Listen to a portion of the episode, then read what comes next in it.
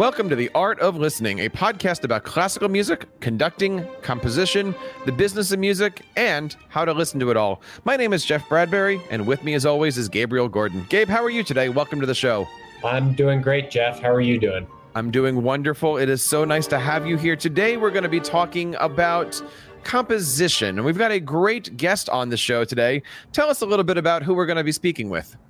Alfonso Tenreiro is uh, my friend here in Ogden. He's an internationally known composer uh, who happens to live here in Ogden. And when I uh, first performed his piece, actually with uh, Chamber Orchestra Ogden, I couldn't believe that a composer like this was you know living up here and i immediately introduced myself to him and uh, we became friends and i've been playing his music ever since you know, as musicians, we often uh, have the opportunity to play other people's pieces, and more than not, those people who compose those music are, you know, long gone. Some might say. Um, it really is interesting getting to know composers, how they do it, and I think we're going to find out today some pretty interesting things about what it takes to actually compose music. Yeah, yeah, it's going to be a great conversation. We want to say thank you guys for taking the time to check out The Art of Listening, a brand new podcast about classical music. We are now available on all of your favorite podcasting platforms from Apple Podcasts, Google Podcasts, Spotify. Gabe, we are even found on Amazon these days. Anywhere cool. you want to check out our podcast, don't forget to hit that subscribe button. So, some great things happening over on your YouTube channel. You can find out everything over at gabrielgordon.net forward slash YouTube. And, you know, Gabe, one of the things that I love about your channel is it really is for musicians, right? You've got some great videos over there on not only how to play, but you know, you've been doing some pretty cool things with and without violins in the videos. Talk to us a little bit about some of the neat things that you've been putting up on your channel. Well, uh, I've got a lot of discussions um, about various aspects in the music industry, as well as uh, videos uh, for that have concertos on them, videos that have string quartets on them. I take out some of the solo parts so that students can perform uh, along with the orchestra and lots of other fun and relatable things. And of course, don't forget to check that out over at gabrielgordon.net forward slash YouTube. And we want to get right into our conversation today with our composer friend, Alfonso. How are you today? Welcome to the program. Nice to be here. Thank you for having me. Talk to us a little bit about it. You're a conductor, you're a composer. Talk to us a little bit about uh, your music career. Well, I'm I'm a composer. Uh, conductor is whenever it needs to be it needs to happen. I, I conduct. Um, you know, I as you said, I'm music director at uh, two separate, two different churches, and a teacher at two local Catholic schools here in Ogden, St. Joseph Catholic High School and Elementary School. But uh, I, you know, I, I'm a composer. That that's what I also do. I'm mainly teaching, but I'm always composing music. Uh, I'm finding time to compose music, and it's been a wonderful thing here in Ogden to that Gabriel and I connected. Um, he was actually the conductor of the Weber State uh, Symphony Orchestra. Uh, uh, Dr. De Galvez that connected us in one of the uh, concerto competitions. And Gabriel, from that moment, told me, you know, I'm going to be you're going to be hearing a lot from me. And i had no idea what he meant by that. Uh, it, it, it, was a funny comment and i, I usually don't uh, i don't give myself to to people i don't know easily. You know I'm, I, I stay i keep things on the super things on the superficial level. And gabriel immediately opened his doors to me to, to compose music for him. And you know it's a composer's dream period to have him here in the community, to have him uh, as a friend, and uh, and as an amazing performer and conductor, and as an organizer of uh, of, of, events and orchestras, and, and he has always included me in this. So I don't know if I'm going too long, but it, you know, and it needs that's what I can tell you. I, I you know, as a kid, I always uh, wanted to learn how to write music because I would hear this I, you know, when I heard, um, how do you say, uh, pop songs, whether it's Beatles, whether it, it was Genesis, whether it was Yes, Emerson, Lake and Palmer, it was always the arrangements that interested me, not not the actual music per se, but the the, the accompaniment instruments, the violin that is being held in the songs such as yesterday, for example, that little string quartet, the violin. Right. I wanted to do that. So that's what interest, interested me in composition. That's when I was in Venezuela before I moved to the US. So, Alfonso, you know, you were talking about uh, how we met, and uh, I'm just going to kind of extend that a little bit because uh, after I met you, I wanted you on the board for one of the one of the groups that I I do, which is called Next Ensemble, and I invited you to a house concert. And I'll never forget this because I invited you to the concert because I wanted you on the board. But your reaction to that was to text me the next day at the very beginnings of a solo violin piece. I remember now. And it was it was really kind of amazing because I get this I get this text for this piece and I'm looking at it and it looks pretty hard. And he says, You want to play this next week? And I said, Wow. You know, I, I kind of looked at it and said, Well, you know, it's kind of like Beethoven is asking me, you know, to perform a world premiere next week. So I kind of have to say yes. And that's how we got the ball rolling. It was pretty amazing. I didn't know that about uh, your your inspiration towards composition uh, actually had to do with all of those groups. That's really fascinating. Um, why did you start playing music in general? What what was your inspiration there? As a kid, um, I you know I just always uh, my you know my parents always bought me those little electronic back then you know electronic analogs little keyboards and so forth with the letters and i wanted to learn them and i remember experimenting with them and i remember learning a song by ear and i learned immediately that i didn't know what a third was but i learned that a third second be- sounded better than a second and, and i said oh gosh if I, if I stack thirds things sound pretty good i'm talking about six years old Wow. uh, third sounds pretty good. So I can do do it dear on thirds, and it sounds good. And then I, I remember getting to an area, a part where, oh my gosh, uh, thirds sound good, but it doesn't match the harmony or the chord that should go there. So I Right. would try to find different harmonies that go there. So immediately, you know, my parents put me in organ lessons. So I started, you know, with a Yamaha Suzuki method or whatever it was back then. Yeah. Uh, everybody had an electronic organ in their homes. I was one of those. My parents always um, uh, uh, supported me on that. And then before I knew it, uh, I was asking for a synthesizer. Huh. And before I knew it, I was in a rock band with a friend at age 12. And and I was begging for this synthesizer that would give me string sounds. You know, it was a string ensemble. It was the Solina, ARP Solina string ensemble. And I would orchestrate the songs and I would, you know, and that gave me an idea of colors without even knowing, experimenting with the organ and the synthesizers, Right. even not even knowing that I was orchestrating. So, you know, from there, uh, my parents encouraged me to study music, but I wanted to study not composition. I wanted to study arranging, to to do arrangements of, of pop music, of of uh, commercials and everything. And I went to IU, Indiana University in Bloomington, and before I knew it, I was not doing commercials. I was doing composition. That's what they told me to do, and I did it. Well, that's that's amazing. I mean, you started composing right away at the age of six. That's that's really amazing, Alfonso. And and the fact that you could hear uh, the patterns in those notes uh, right away. We were just talking about um, you know perfect pitch and relative pitch, and you know how those things are developed. But you you seem to develop those things right away without any training. That's really amazing. Um, could you describe i mean now that you know we're talking about uh, your time in indiana um, how did you develop your compositional pro- process? I mean, if you started when you were six years old and you know I, I would imagine it went through several phases and then by the time you got to indiana things started to coalesce a little bit.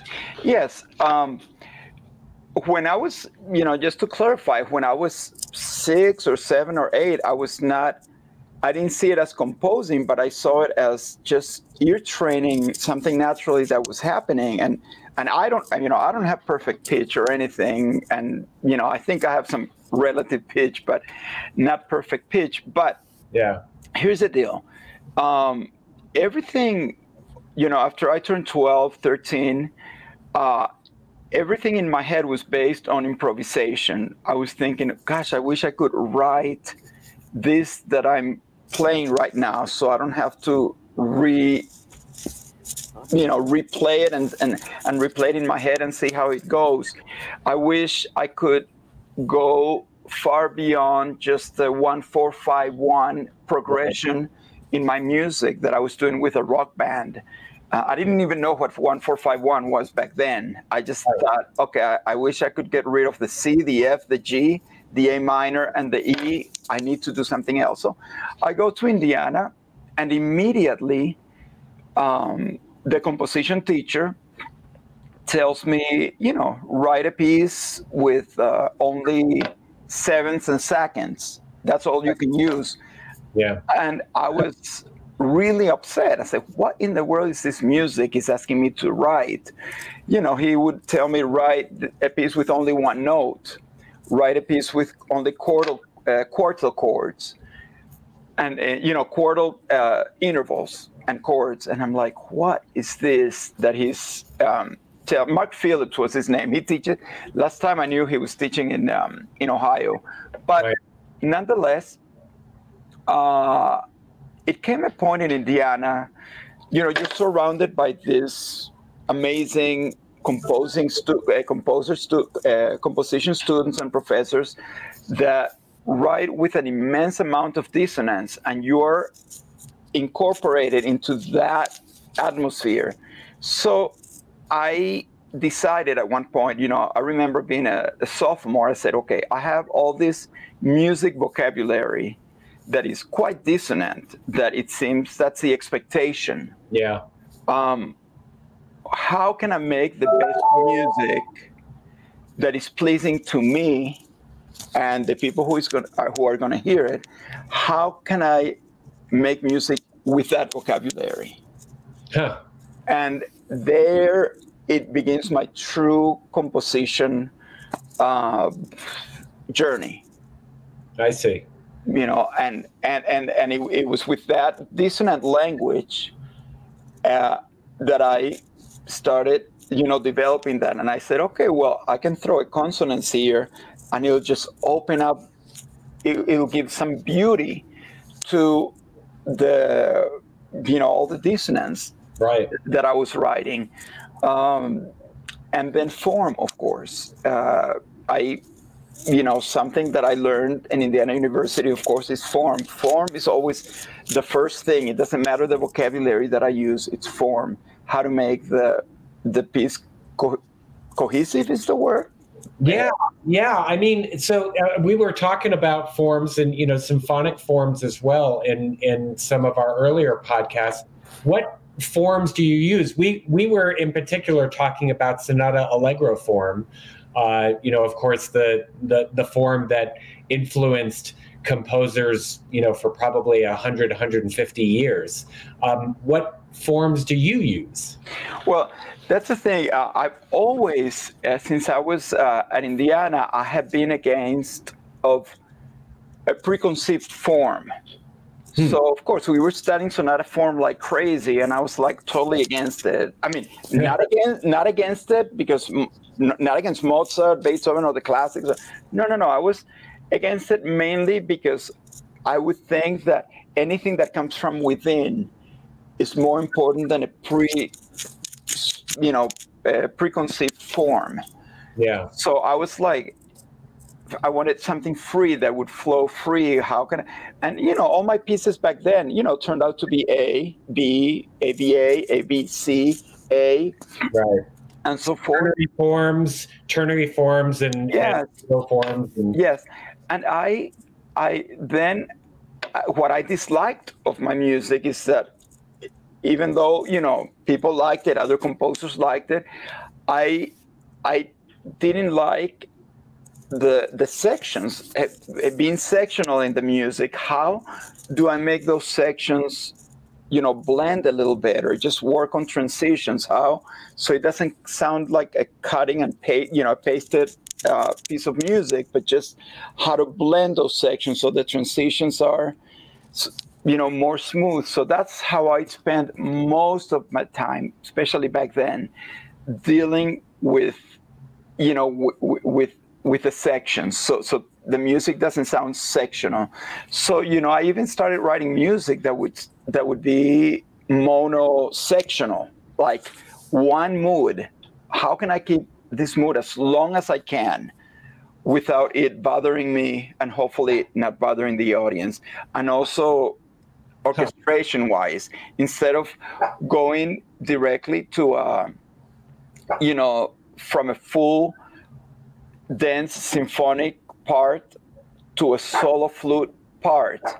Yeah. how can i uh, just keep that density and make it in every way varied uh, as much as i can without going into a variant that is going to thin out the orchestration? So you know i have pretty dense music. The one talking about the the um, new york youth symphony yeah, uh, the one I wrote, that that was one of the things, and it was highly disliked by many people because even by the conductor, not not, not the conductor, of the, not by uh, by Miguel Harth-Bedoya, not by him, but Yeah. conductors in Venezuela t- told me, you know, what in the world is this? It's so dense. I I cannot make any sense of it. Well, it, it, it it's that because I wanted to keep that density all throughout in one move in one piece. Huh. Very, very, very interesting. Um, so, but there, you know, I've I've played, you know, some pieces by you that are that are that have that kind of density, but I've also played pieces that are extremely tuneful and uh, really kind of a completely different style. Can you talk a little bit about when you're writing in that way? Where do your melodies come from?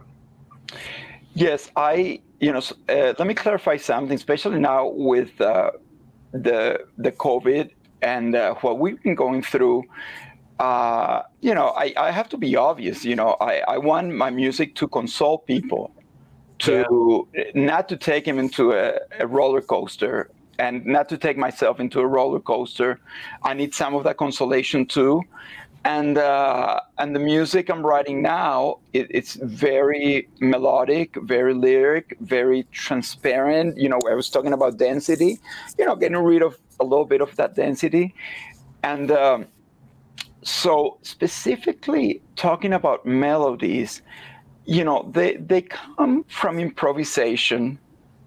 A lot of times, that I just sit on the piano and start plugging notes, and you know, I, and I do notice uh, a pattern that I love immense leaps. You know, in you know, it's just a note, a lonely note way up in the register and then coming down. No longer, you know, keeping keeping the melodies, you know, in thirds or going down a six or whatever, but in compound intervals. And uh, I've noticed that, but that comes from improvisation and and also in my head, just singing stuff in my head when I don't have a piano around. Um, just uh, just like that. That's specifically, you know, the melodies, and well, you know, and that's to me that's the easy part, the the inspiration part. You know, the melodies, but the developing part is when you get stuck as a composer, and then that's when you start sweating a little bit. Okay, how what am I going to do with that melody? So it's not just a pretty so it doesn't sound like a pop melody so it sounds like a truly classical piece Yeah, I mean, you know, it's funny that I've had several people tell me that you can't actually teach composition. That spark, that that improvisation, that thing that you know just comes into your head uh, really can't be taught. It can only just start coming to you. Um, but it's the putting those things together into a coherent form that that's the part that's the composition part that can be taught. And i find it really interesting that it really kind of all starts with improvisation doesn't it? Uh, beethoven was one of the world's great improvisers and you know he did that sort of thing all the time but then he would turn and say, okay, I'm going to start writing this down and organizing it. And then the whole process became torturous for him because yeah. he was trying to make those decisions um, about it, even though he could make up whole pieces on his own without even thinking about it. So it's really kind of this two pronged process where you start off with something that's just born in your head and then you organize it. Um, yes. Or is that does that make sense? It makes perfect sense. It, and you know, it's it's. Uh, I was talking to a friend of mine who is a pianist. Yeah. Um, who, uh, you know that that he's studying the different parts of the brain that work when you improvise versus when you sit down and write down. Yeah. Uh, he's big into that, and we had a major conversation about that, and, and it's incredible how, yeah, I, I can sit at the piano and I can, you know, fake my way. It's it's survival right. mode. It's survival mode. If I have an audience and they tell me, "Oh, play something," and you know, I don't know what to play, I, improvisation starts going, and uh, and it's amazing what comes out. But you know, the minute you write it down, you start sweating, and you start, okay, well. The, the music starts taking turns. But let me go back really fast what you said about the teaching. Because yeah. um, yes you can teach the, the student you have to you know the student needs to learn development and all that kind of thing but something important i think for students and i'm going to call it us students because i want to take myself back when i was in indiana uh, yeah. one of the hardest things when you're surrounded by so many geniuses so many people who are incredible musicians yeah. is how do you truly bring out what is you? Yeah. And it's the teacher's job, I feel, to reassure you and not only to guide you, but to encourage you and and demand that what you have inside comes out, that it's not being influenced by the masses around you. That if your teacher likes one thing, but you have something out. That's that you you have something that wants to come out. The teacher needs to find a way for you not to hold back. Right. And that's how that, that takes years. That takes years because you know when i wrote my first symphonic works and everything I, I, and sometimes it takes friends to tell you. I had a i had an uh, you know i was only 18 or 19 at the time but i had a an adult friend back then yeah. that would tell me alfonso don't hold back melody. And that stayed uh, you know at the time i'm like yeah like who are you to tell me? I've been studying this for so long. Right. but it stayed for the rest of my life don't hold back. I had a an uncle of mine who is uh, i don't know in spanish we call them melómanos those are music lovers i don't know how you call them in english people who are not musicians but would go to the concerts and love Wagner and Beethoven and everything. Those are the the the, the symphony goers. Right. And I remember my uncle telling me in my after my second um, symphonic piece, he said, Alfonso, the way you handle the woodwinds and the brass is incredible, and the percussion, and the harp and the piano. But you need to work on the strings that's the core of what you need to do as a symphonic composer. And, and, and, you know, and at the time I'm like, oh, it was right after a performance. Imagine I was like, oh gosh, really? I got some work to do. do, do, I need to hear this now? Really? And, and uh, you know, it was my uncle. Uh, rest in peace. He passed a, a year ago. He yeah. passed away, and uh, it, it, it, it stayed with me for the rest of my life. Another uncle uh, told me he's an architect. They're all artists. This other one is an architect. Told me, Alfonso, you know, I, I love your music, but you're jumping into these dramatisms, these Wagnerian things too fast. Give me some meditation. Give me some reflection. Hold me in the in the slow movements a little more. I want to meditate more. So things that people tell you bring out, you know, encourage you to bring out. And I'm sorry I went on a tangent there, but good. It, it brings out the yourself. You know, when you're surrounded by so many people struggle, you know, struggling to find their their their language, and and and and I, and I include the, the, the professors. They're also struggling to find their own language, and right. you're, and you're in the middle of that. Well, so, you know, it's funny. I mean, the uh, there's a famous story. Bernstein uh, talked about how you know Copland used to help him out, and uh, there was one point when he was writing something, and Copland, you know, kind of came up behind him and uh, pointed to certain passages, and he said, "Well, that sounds like me, and that sounds like somebody else." He said, "That measure, that measure, that sounds, that's you." He said, take that and develop it. That's incredible. Great teacher, yeah. great professor. Exactly, exactly. So, can you? I, I've played a lot of of your pieces, and almost all of them that I can th- actually, I think every single one of them that I've played and studied has something to do and speaks to your native Venezuela uh, can you talk a little bit about that and how how your home has influenced your music? Well, uh, again, I go back to my first pieces.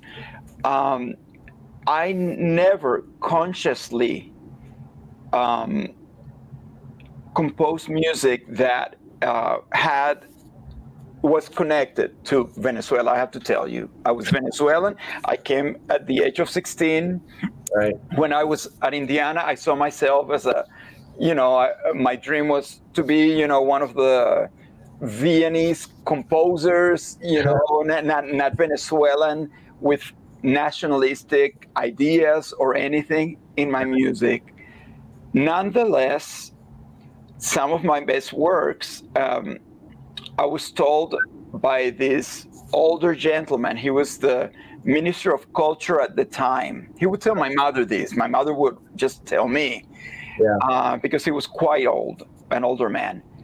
Sure. He would say, Alfonso has the Venezuelan uh, tradition in his music, but very elegantly uh, elo- you know, very, very elegantly done.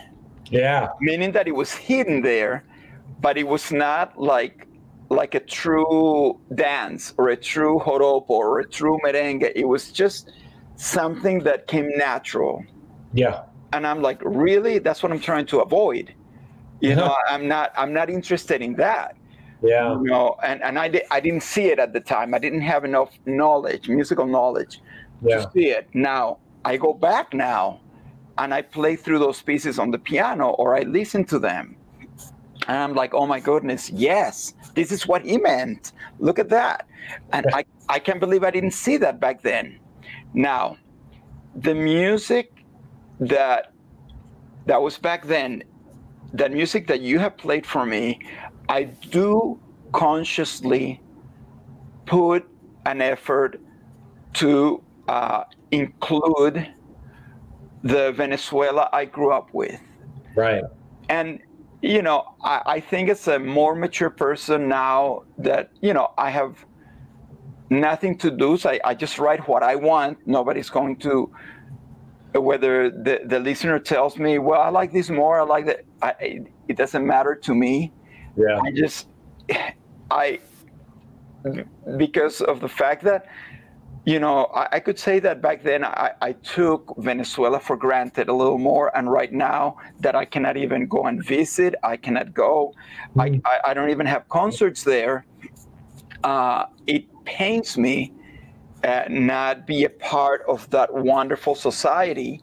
Right. Uh, it, I I make my my effort of of really include those rhythms in my music, and they're they're very very. I found that they, you know it's very easy when they come unconsciously but when you consciously are trying to write those rhythms it's very very hard because it's not only the rhythm but it's the articulations it's the right. uh, how to portray that with articulations and everything and dynamics so the actual rhythm comes out a venezuelan triplet is different than a viennese triplet it, it it's played differently. So right, right. how do i do that?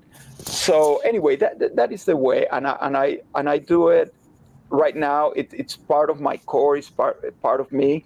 I love the people of venezuela. I love the country and it pains me not to not to be there with them yeah wow that's that that's amazing alfonso and you know i can tell you as a performer trying to figure out those rhythms you were coaching me uh, quite well on a lot of those things. Like, no, no, no, you have to play the rhythm like this, like that. I know. So, uh, just winding up here, Alfonso, I want to thank you so much for your time and uh, really appreciate uh, all of the things that you're bringing to Ogden and that you've brought brought to me. It's been been really wonderful uh, talking to you and uh, we'll we'll see you some other time. But yes. we'd love and to thank, have the show again. And as always, you know, thank you for your friendship. Thank you for in you know, there's nothing not bigger honor for a composer that someone is interested in his or her music and you you do that you give your all to every composer that you perform you make them your friend you make them your you know your mission, and uh, it, that's not common anywhere in the world. So thank you. No, my my pleasure. That's for sure. You know, Gabe, I love the interview, and Alfonso certainly is a source of inspiration, not only for musicians, but for all composers around there. I really love the fact that he started his composing at six years old. That is that is amazing it's really it's it, it just shows how natural this is for him and how it's he's just integrated it into his life you know as the as the father of seven year olds i i couldn't imagine them sitting down pencil paper writing down. I mean they're creative and all and i know you've got some some some children of your own but yeah. I mean, really knowing that that's your calling knowing that that's it and you know as you said in the interview composing is not something that you're taught it's something that you have. The teaching right. is just crafting the craft, if you will, there, right? So, I mean, first of all, we want to say thank you to Alfonso for checking everything out. In our show notes, uh, we're going to make sure that you guys have all the links to his uh, his social media, his website, all that great stuff. Would love to have you guys reach out. And if you like this episode, don't forget to leave a comment below, whether that be an Apple Podcast, Google Podcast, or if you're checking out this in YouTube, we would love to have you guys check this out. Gabe, where can we find more information about the great stuff that you're doing? You can go to gabrielgordon.net and you'll see all the show notes there, as well as my videos and where I'm going to be playing next. We want to say thank you one more time for making the art of listening your home for classical music. On behalf of Gabriel Gordon, my name is Jeff Bradbury. Until next time, enjoy the music.